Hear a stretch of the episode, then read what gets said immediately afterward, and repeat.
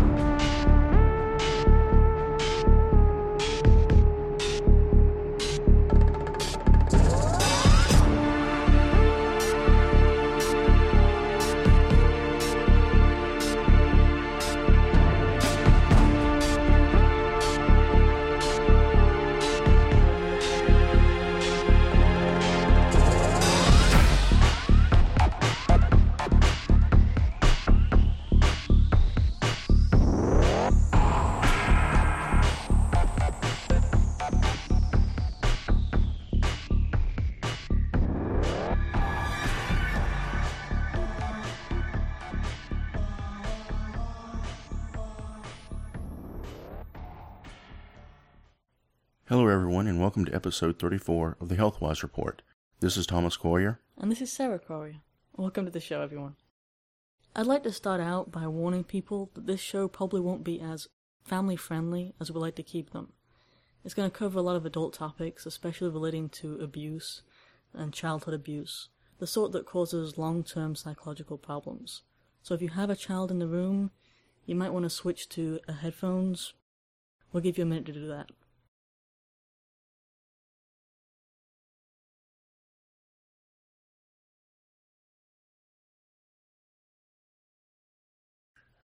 Well, that should have been enough time for you to pause or put in headphones or whatever. Since we're on the topic of adult stuff, I just thought I'd mention something that might save a few marriages out there. These, well, I don't even know where to begin. You know, everybody knows there are these 900 numbers, at least in the United States. There are phone numbers that begin with 900. Well, these are special phone numbers that charge you for calling them. Usually there's some kind of sleazy service behind it. Usually it's for the phone sex operators. Not something I know a lot about, but recently I was graced with an opportunity to find out a little bit more. Somehow they got a hold of one of my numbers, one of my private numbers, one of these services, and now they're actually calling out. They're not just waiting for you to call them, they're calling out with flirty phone messages to try to get you to call them back.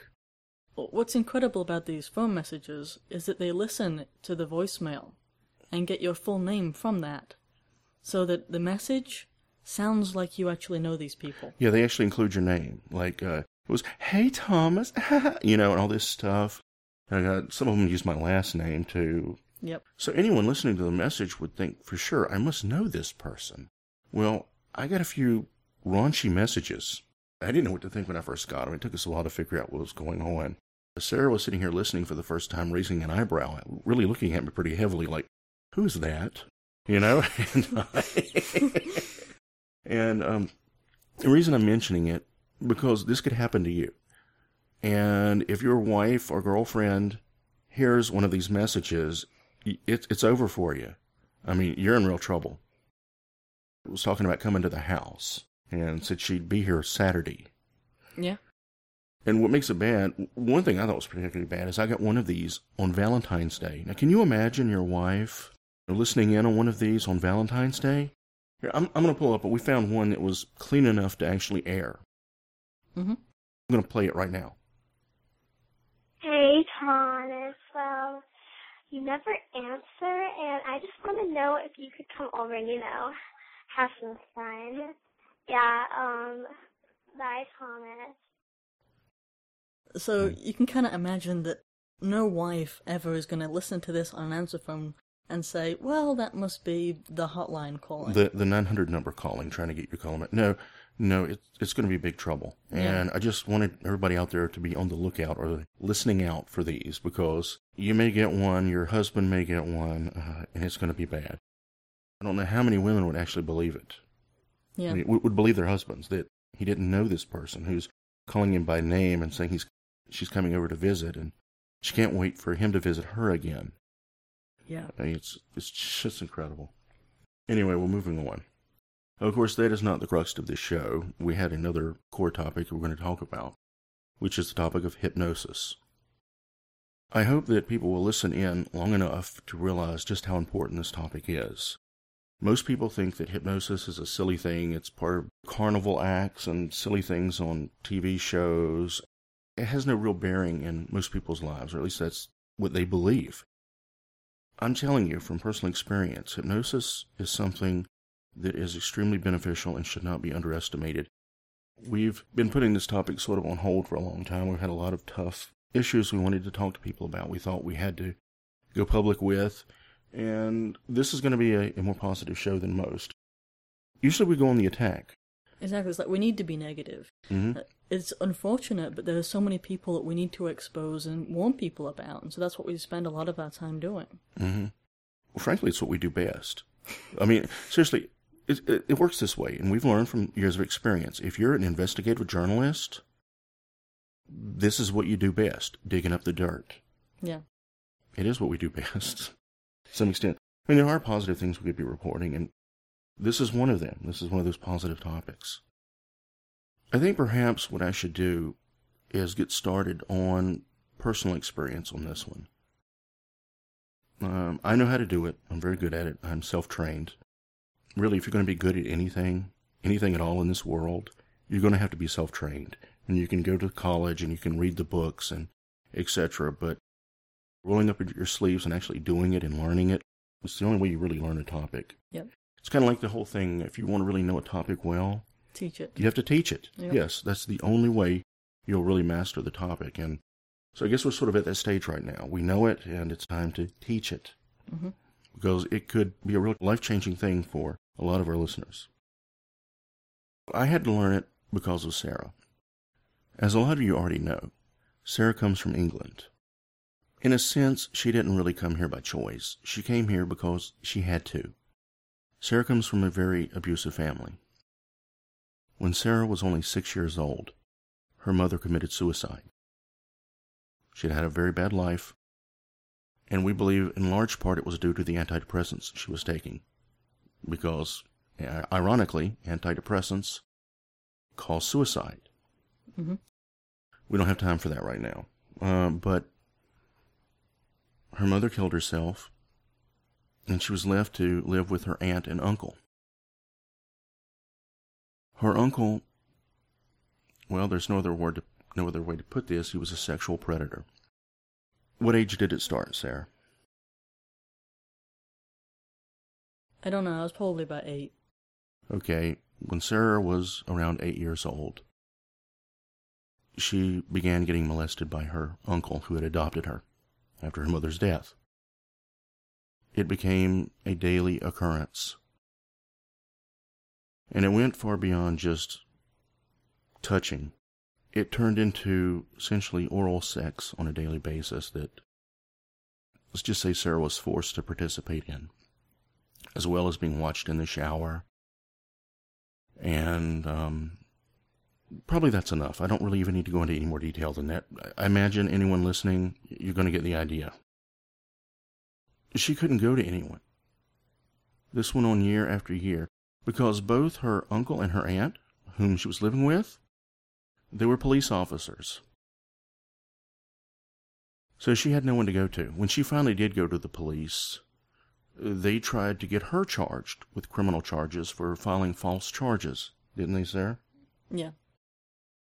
and then made a media circus out of it about how this, as they, I think in their term, schizophrenic. You you were you had to be schizophrenic. This mentally ill. hmm It was your father later on who called you the schizo after his abuse began. But Yeah. uh, the police said she was mentally disturbed. So Sarah, for being the victim of sexual abuse from a young child on, was then publicly humiliated for it, and was treated as as the criminal. Yeah. Gotta love England, don't you? It's different in England. Children aren't protected as well. I have a lot of problems with the child protective services that exist here in the United States, but I will say it could be worse. England is definitely worse. Uh, they're in the opposite extreme. They In England, they really don't protect children well. No, they don't. There's really nowhere to run. I mean, England, it's it's a fairly good sized place, but let's face it, it's an island, and Sarah could try to get away on the highway, or as they call it, motorway over there. Her uncle could reach her in a matter of hours, wherever she went. It's not just that. With the English justice system, even if I had gone to the police, the police had treated it appropriately, gone through the whole court, and they'd found him guilty, it would be only a couple of years probably before he was out again. Yeah. And he'd be out for vengeance. And that's just likely. the way the British justice system works. hmm Then later on, um, your dad got involved with his own brand of abuse. Of course, your dad's abusive behavior probably played a large role in your mom's suicide. Probably. I was too young to remember, but I imagine that played a big role. Just before you moved, your dad had gotten into Wicca, witchcraft, Yeah. and was on the verge of being a flat out open Satanist. And all kinds of twisted psychological games he was playing, humiliation games, and he had begun, well, getting a little grabby. You know, it wasn't open molestation at that point, but it was headed there. Mhm. And Sarah really had nowhere to go. So I snuck her out of the country. The rest is history. Sorry, uh, we, we may not be doing as well on this show as we normally do, speaking of things, but this is a very personal, harsh topic we're covering here. Yeah. I admire and respect the hell out of Sarah. I'm going to tell you. She's been through hell. I mean, living, living hell. And she's bounced back enough to live a productive life, as very few people can who have been through what she's been through. Amazingly, instead of being cynical, somehow she's transformed herself into someone who's dedicated to service, to helping other people. If you guys were here, right here in the house with us, I'd tell you, give that girl a hand. Stand up and applaud. Okay? Because she's something else. Thanks. It wasn't easy, especially not in the beginning. And hypnosis is one of the things that I did to help Sarah, to help her put away her past. We deal with people with all kinds of issues, and sometimes those issues are psychological. And the single biggest thing that people have that ruins them in their lives is stuff from their past that they hang on to that they just can't let go. It reminds me of something I realized a while back concerning the Bible. At many points in the Bible, and in particular within the Gospels, there's this message of forgive. Forgive and forgive again. And keep forgiving. Yep. And people would assume that that to be a good Christian, you should be a forgiving person. You should be a better person. You shouldn't hang on to the grudges and the anger. And there is some truth to that. I'm sure that's part of it. I have no doubt. But there's something bigger there, underneath the surface. Because it's not just about forgiving your adversary and making peace with him. It's about making peace with yourself. Until you can forgive, you're holding that burden.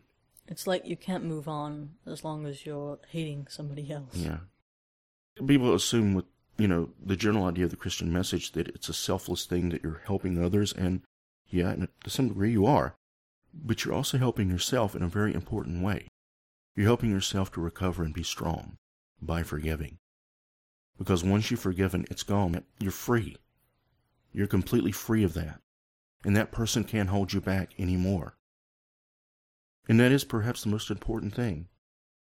And it's one of the most important lessons one can learn in psychology in general. It's that letting go, forgiving others and yourself. It's like learning from history, but not necessarily forgetting it, while at the same time allowing yourself to move on and not be hindered by it anymore. Yeah, the individual has to be able to let go. And I think a lot of people, especially abuse victims, kind of resent this notion because they feel like they're being told that they have to forget what happened. Yeah, stop playing the victim. And they feel like people don't understand that they're insensitive and etc. That's not always the case. It really is. Sometimes they, they have to just move on. Without it, you can't live a productive life. It, it's not possible whilst you're being held back by, well, these memories and in a sense by the very person who abused you. hmm Abuse is largely about power and control. And as long as you're holding on to that, they still control you to some degree. Yeah. Whether you realize it or not, they are still in control, controlling your emotions, controlling what you do, preventing you from succeeding and moving on. And for them, your complete utter failure, that just validates them. They were right. They could say, I knew you were a failure all along. You see? Proof. Yeah, so in a sense, the best revenge is just succeeding. It really is. And success does mean moving on, and in some cases, that means forgiving. I'd say it means it in a lot of cases. Yes. I don't think Sarah will ever completely forgive her relatives for what they did to her because she can't. No human being could do that because what was done was evil. It was done with malice. In conversations, she knows for a fact it wasn't just about the sex stuff, it was about destroying her. And she didn't let that happen. So Sarah can't really forgive them, certainly not as long as these people remain to be evil, but she can let it go enough to where she can move on, to where they have no power over her anymore. It's what most victims have to go through. The abuse thing, like what we're talking about, it's just one example of how powerful hypnosis is. Had I not performed the dozen or so hypnosis sessions I performed within the first year or so that Sarah was here, she would have crashed. She really would have had mental issues. And the therapy that she would have had to undergone would have been decades. I did in a matter of weeks what would have taken most therapists decades to do, if Yeah. they even got that far. Yeah, and that's why we're on here talking about this. It's because a lot of the people that come to us, they have psychological problems holding them back. And we can't just say go to a therapist because the reality is that it takes so long with even a good therapist, and they're hard to find, to mm-hmm. overcome these issues that, well, they're only a problem because they're hard for us to talk about and hard for us to confront. And hypnosis makes it, well, easy to mm-hmm. take on those hurdles. Yeah. Well, everybody's heard of all these cutesy things, you know, hypnotize somebody and stick them with a pin and they don't feel it, you know, sideshow stuff and quit smoking. And all that stuff is fine, it's cute, but hypnosis is a serious topic with serious implications, and it can help you with the most severe problems. And if you don't have severe problems, it can still help you. If you're having problems like, just say, run of the mill everyday problems like just getting motivated going to the gym, getting that daily exercise, it can make all the difference in the world. And it's not like it's forced. If done properly, you'll look forward to it. You'll go and you'll be happy. Yeah. It's it really is an ability to reprogram yourself or to be reprogrammed. And it can help you in your interpersonal relationships. You go to work, there's this one person at work you can't stand and you're at the point of choking him to death. Maybe hypnosis can help you, you know, to be more patient. Mhm. And that doesn't sound like anything significant, but the long term implications can be huge. Just something like that. Yeah. And especially where it relates to things like maybe trying to eat better. Mhm. I mean, obviously you can see how that might have an implication into the very long term. Yeah. You know, I'm just going to confess to everyone I have a reputation for cheating lots. Okay? okay, I, I do the pizza. If I find uh, chocolate ice cream in the fridge, you know, that sort of thing, it's like, it's over. Okay, but, you know, I, I try. You know, I try, okay, but I don't always succeed. Sarah did a hypnosis on me, I don't remember, six months ago, something. And while doing it, she just threw in that I'm going to have the desire to eat healthier. She just threw that in in the mix while we were doing it. And then for like two weeks after that, I couldn't get enough vegetables. I was just like running around like a rabbit. And and I enjoyed it. I enjoyed it. So I don't know. Maybe hypnosis will be good for that kid you have who won't eat his vegetables. Anyway, I guess we're going to get into the topic. Mhm. Before we begin into really describing hypnosis, how to do it, I want to take a moment to tell you just how serious hypnosis is and that it should be handled by someone with, in the very least, some good common sense, hopefully intelligent too, because there could be implications, unintended side effects from someone who is ignorant. Now, we're going to try to give some tips how to avoid the pitfalls. We're going to do our best. For a good hypnosis, a calm, slow voice is needed. And relaxing music can help, but the music shouldn't have any vocals. Yeah, because if there's words in the music, they might actually implant different programming. And that includes if, for instance, you can't normally hear what they're saying. If it sounds like yodeling or something like that, it should still be avoided. Just keep it to mm-hmm. instruments only. Yeah, at some unconscious level, the person may still comprehend it. Yep. Yeah, that can have real bad implications. The key to the hypnosis is getting the person to relax. So sexual relief beforehand and alcohol can help. hmm Just don't overdo it. Yeah. Well, with the alcohol, that is. because um, too much alcohol means the person essentially just goes in too deep, essentially passes out. And then you can't really do anything. Yeah, the person just snores. That's what you get. Throughout the procedure, distractions must be minimized. Some noises may be unavoidable, so workarounds should be devised for these as needed. For example, a patient who has been mentally placed into a special environment can be told that the noises from people elsewhere should be ignored, because these people are completely unaware of the patient. He should be reassured that his environment is a secret and special place that is both comfortable and safe. Tell him that his focus should only be upon you, as his guide and his trusted friend. An attempt should be made to eliminate distracting noises from the environment beforehand, as common sense would dictate. The therapist should be wary to avoid making noise of his own by being prepared, so that he does not need to clack on a keyboard or move materials during the session. Even a creaking chair can make the essential deepening phase where a person fully relaxes a failure in some cases. Another problem with noise is that if there's too much of it, too many distractions, the patient may not be in a hypnotic state deeply enough for him to forget the session afterward. Forgetting is important for the patient, so that the unconscious can quietly do what it has been ordered to do without the formation of complexes or resistance from the ego consciousness. Following these principles can literally mean the difference between war and psychological peace, and between success and failure. Be prepared.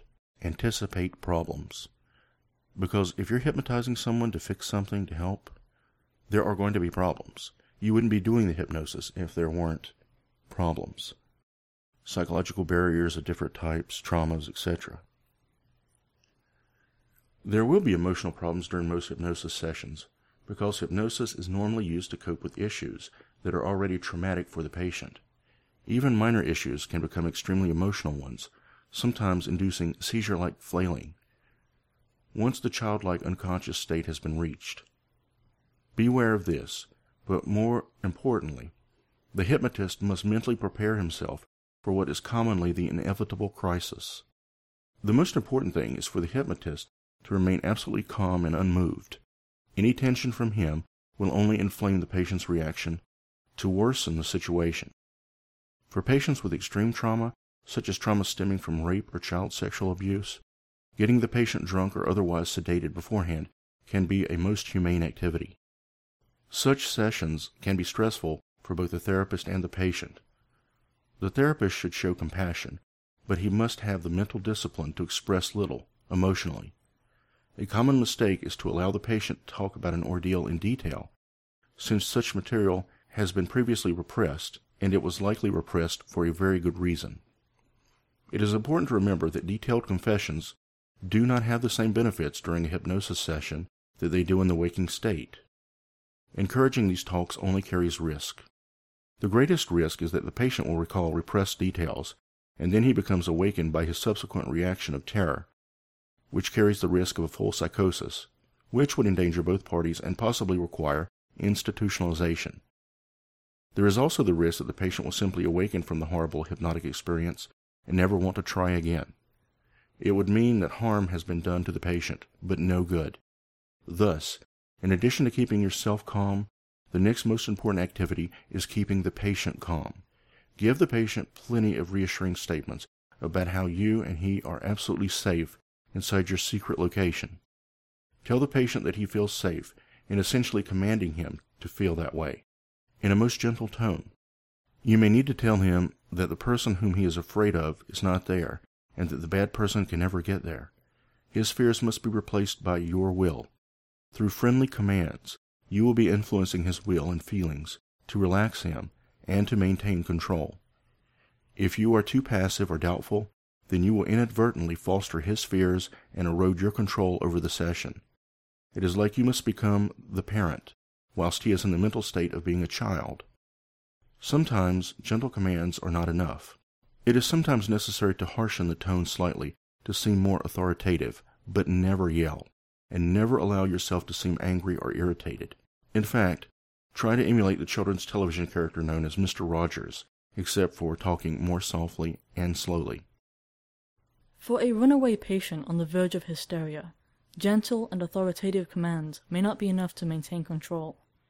You may have to call upon the resources of the patient's unconscious mind to assist.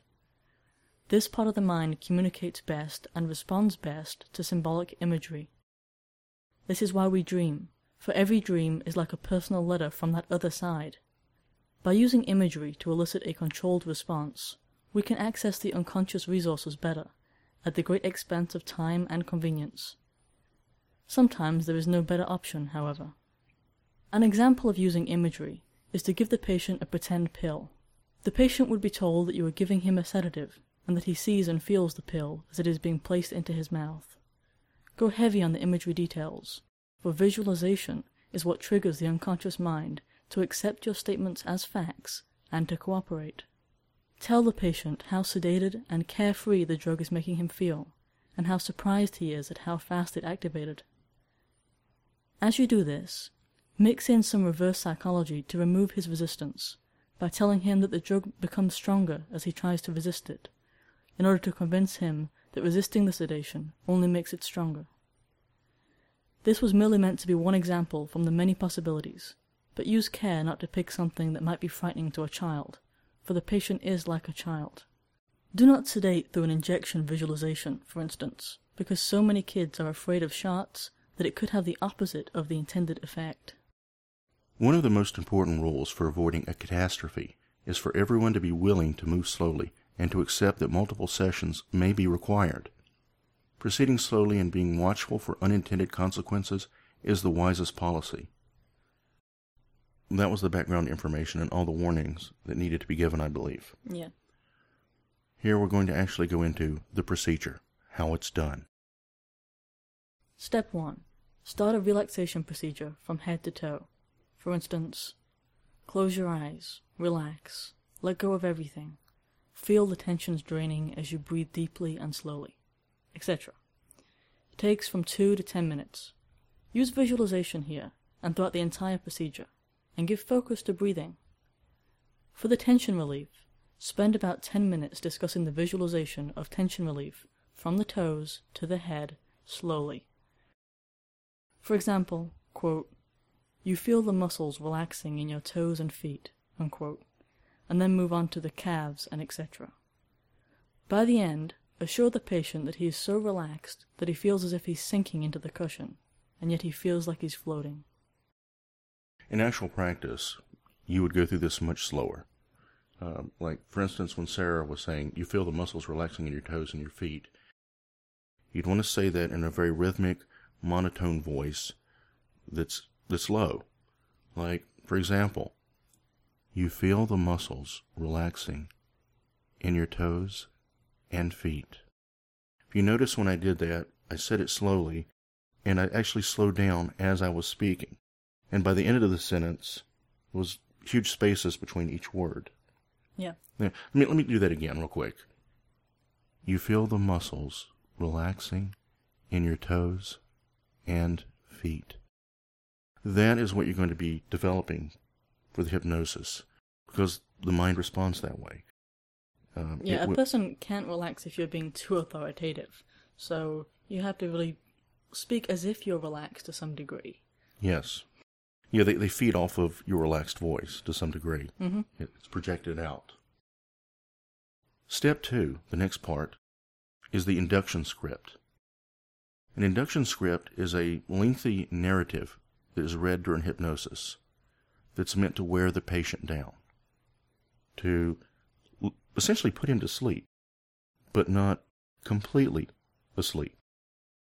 The point of the induction is to wear out all resistance, and so the patient is so tired and bored at the end that he's a willing participant even if he didn't start out being a fully willing participant. While reading an induction script, you need to speak rhythmically with long pauses between phrases.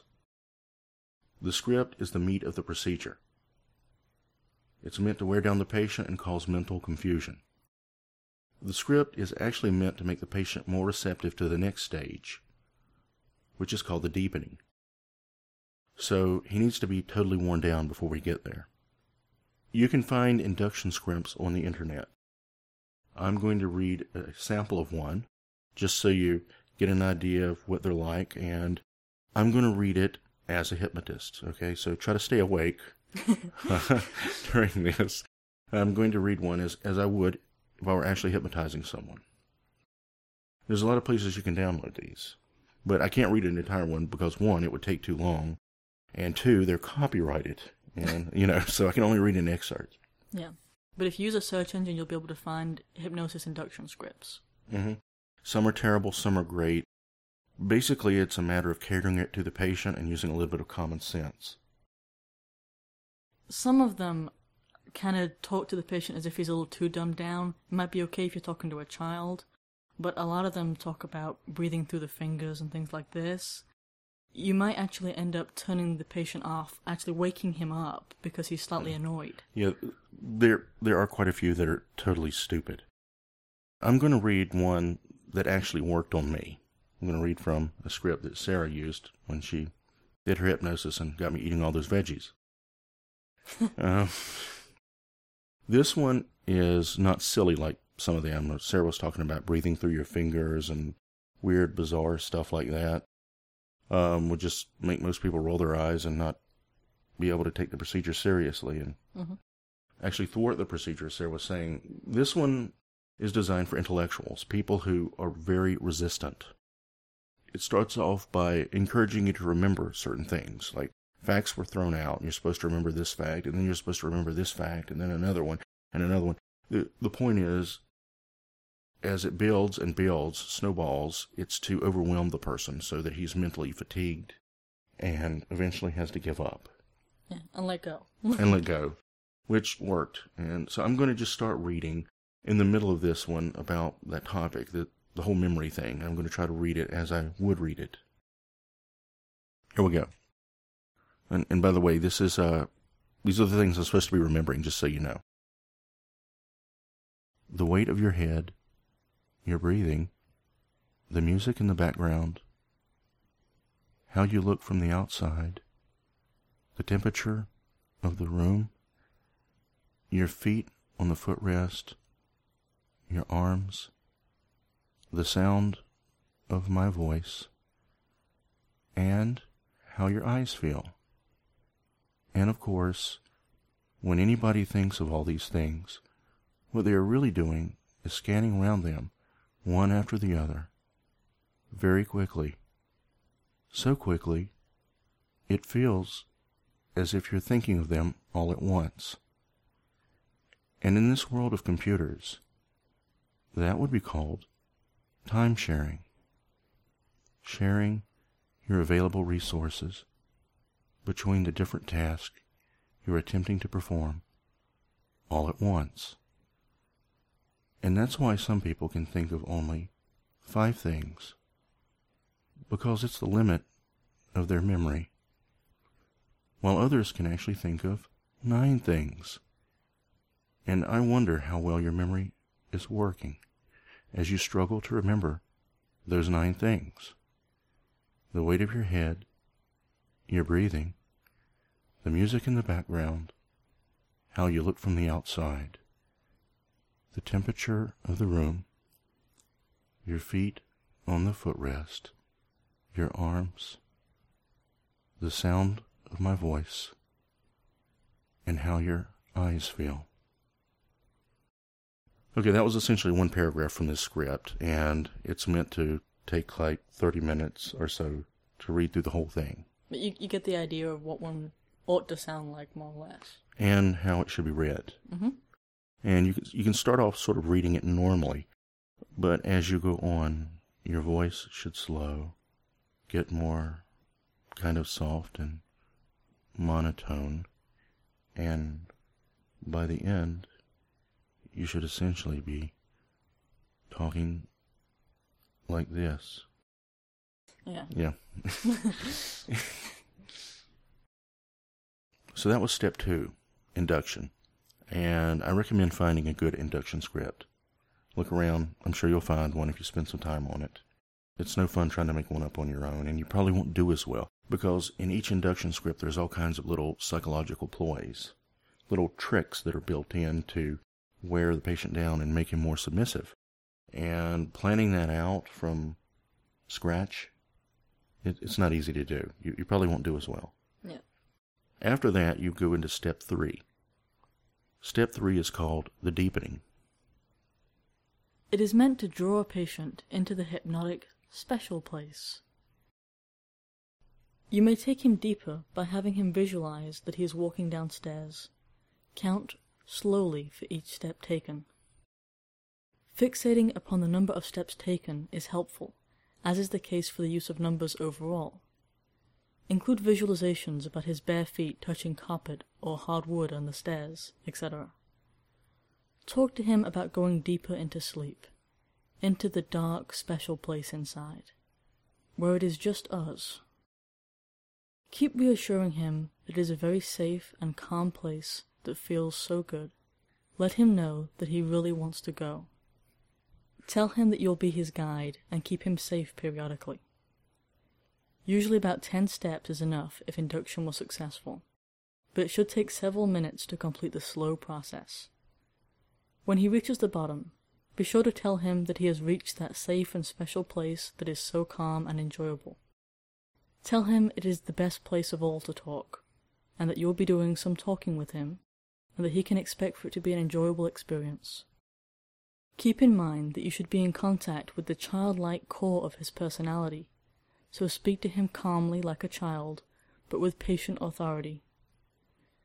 Become more forceful if you begin to lose control, as can happen with emotional reactions. Note that other things can be substituted for steps, but things describing a descent seem to work best. Many hypnotists use an elevator trip instead, and have the patient imagine a slow descent, with emphasis upon the floor numbers. The important thing is that the patient is completely comfortable in the scenario.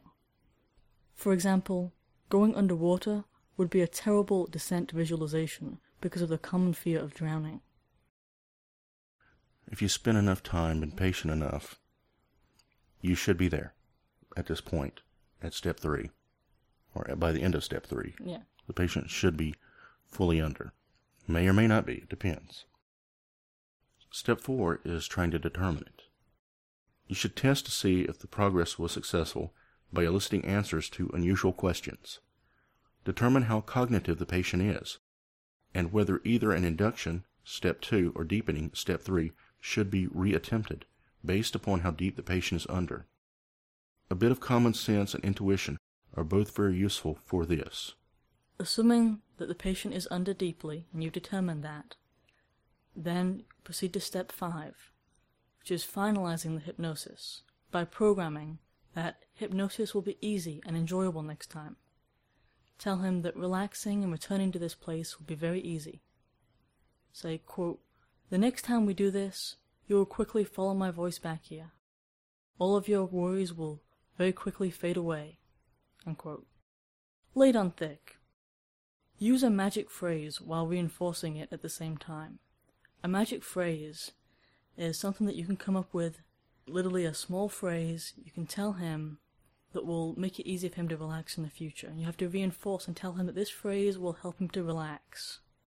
Mention it periodically afterward and restate how powerful it is until the awakening process. Mm.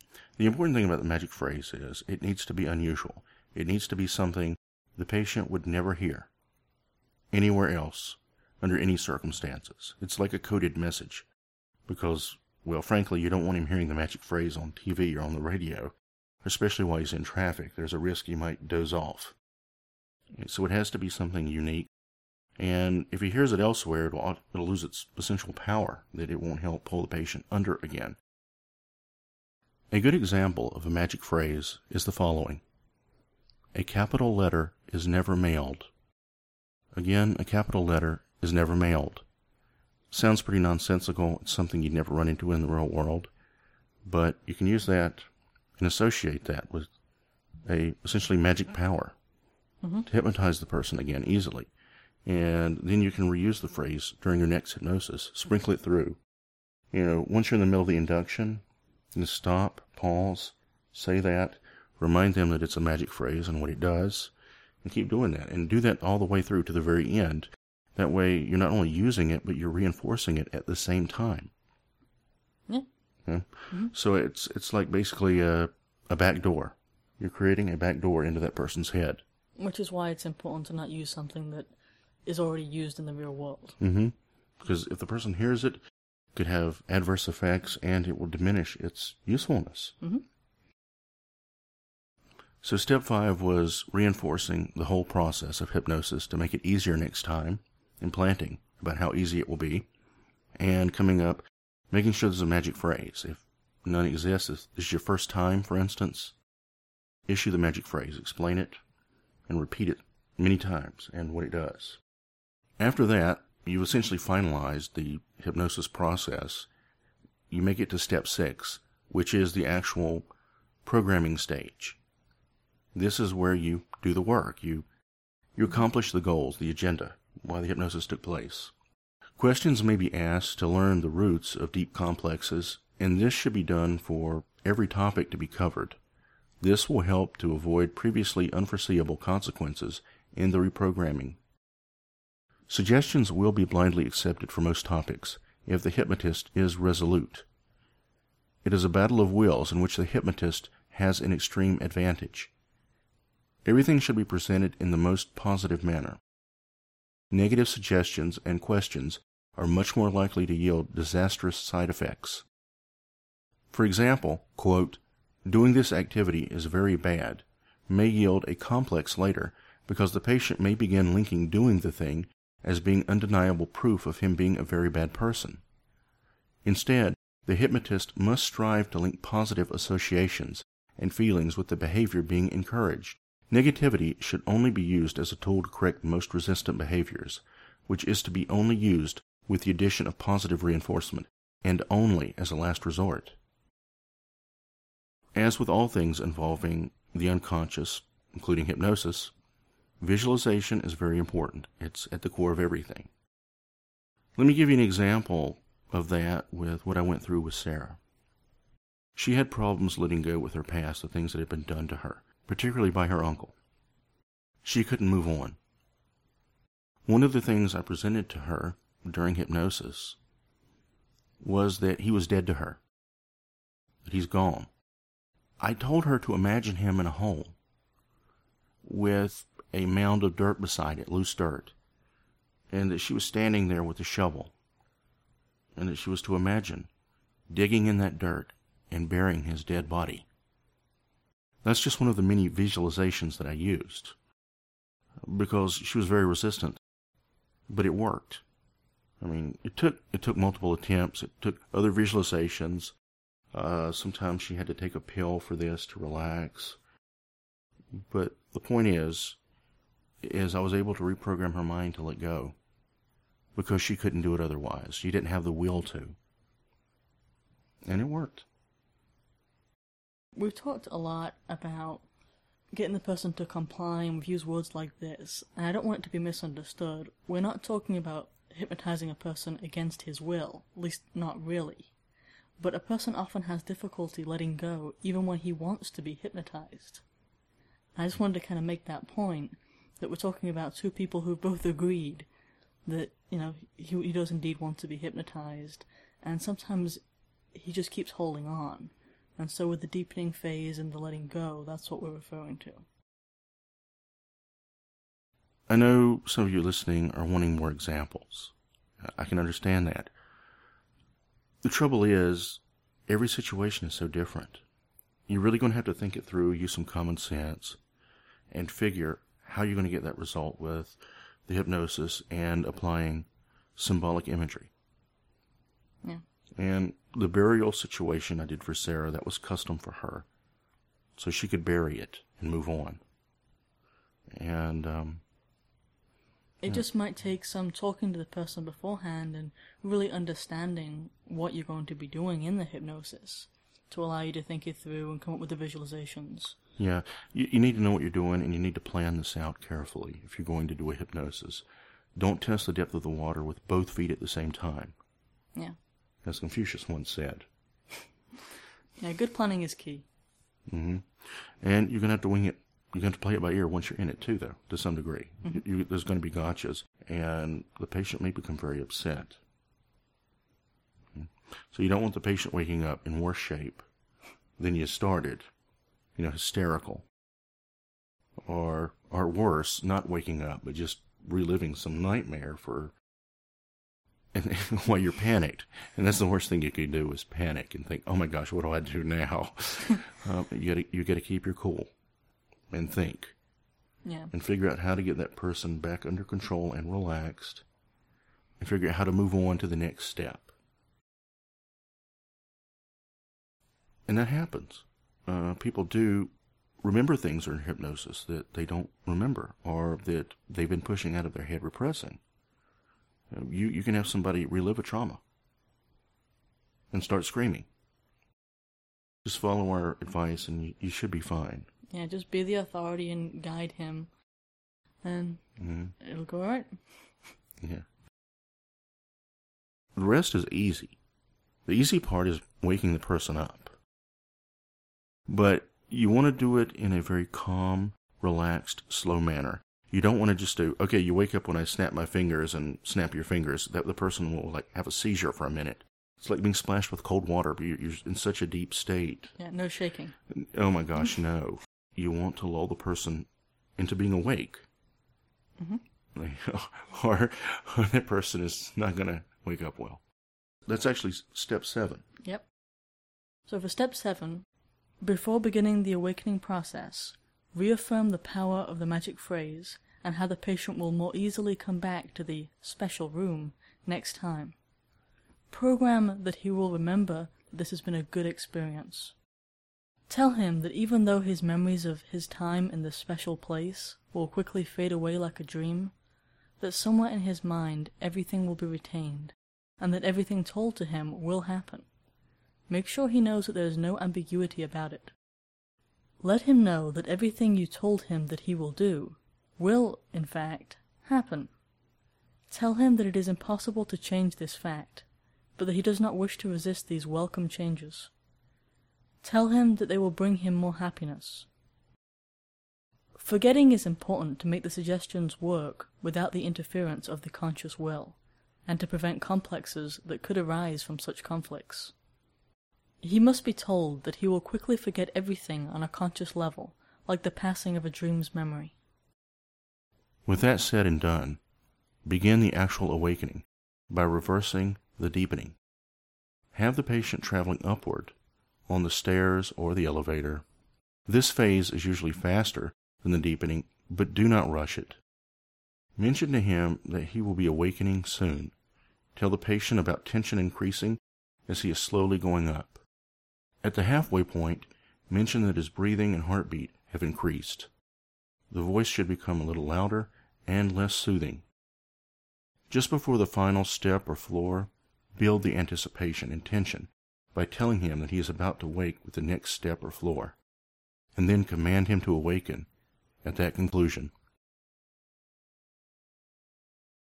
At that point, his eyes should come open, and if everything went right, he may actually ask you, when are we going to begin? Yeah. That happened to me one time. I was in the middle of her intellectual induction script, getting a little bit annoyed and bored, thinking this is never going to work. And then I heard Sarah say, and you stepped up to the final step and awaken. And I'm like, uh, Sarah, what's going on here? I didn't, I was like, uh, why did you bail? Why did you bail on me? And then she told me, like, you've been out for two hours, Thomas. Yeah. And I was like, no, no, no. And then I looked at my watch and yeah, yeah, either, either I'd been out for two hours or she'd somehow managed to play quite the trick on me with my watch. Yeah, the interesting thing is, unlike when you sleep, because when you sleep, you feel like you've been asleep for a long time. You have this kind of sense of the fact that time has passed. Yeah, you, somehow your, your biological clock is still working. Exactly. With hypnosis, it's often not like that. You you wake up hours later wondering what happened, like why did that person quit and Yeah. not hypnotize you, when in fact you may have been out for hours and hours. Just telling you, it's kind of neat. Yeah. It's like a time warp. yeah. You did a good job. I was really feeling refreshed and pumped up and at ease, happy. It's just a really, really good feeling. It was like, it's like what an antidepressant is supposed to be. but isn't. But isn't. yes. Yeah. Yeah, I'm. I'm sort of wondering if there should be hypnosis therapy. That should be the new thing, Mm-hmm. as opposed to drugs. I guess the most important thing in the hypnosis is finding someone you can trust. And you can get that person to listen to this. Um, but Yeah, if the person's reasonably intelligent, willing to take a few notes, really spend some time paying attention to this material, it's really everything a person needs. yeah. Well, what do you have to say, Sarah? I'm there. I'm done. Are we there? I think we're there. Was that the show? Well, we should probably do a goodbye. Okay, what are we going to say to people in our goodbye? Goodbye. you know what we should do? We should cue in another one of those phone calls. Yeah, What do so what do you think? Another one that would be funny. I don't think you're any clean enough to play on her. It's so tempting, but we, we'd have people so mad at us if Yes. we played some of these other ones. I can't get over it. I thought I had a fan, Sarah. I'm A, sorry. a very serious fan who who wanted my hot bod.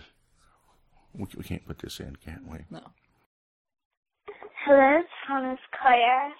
Well, you never called me back, and I'm still upset.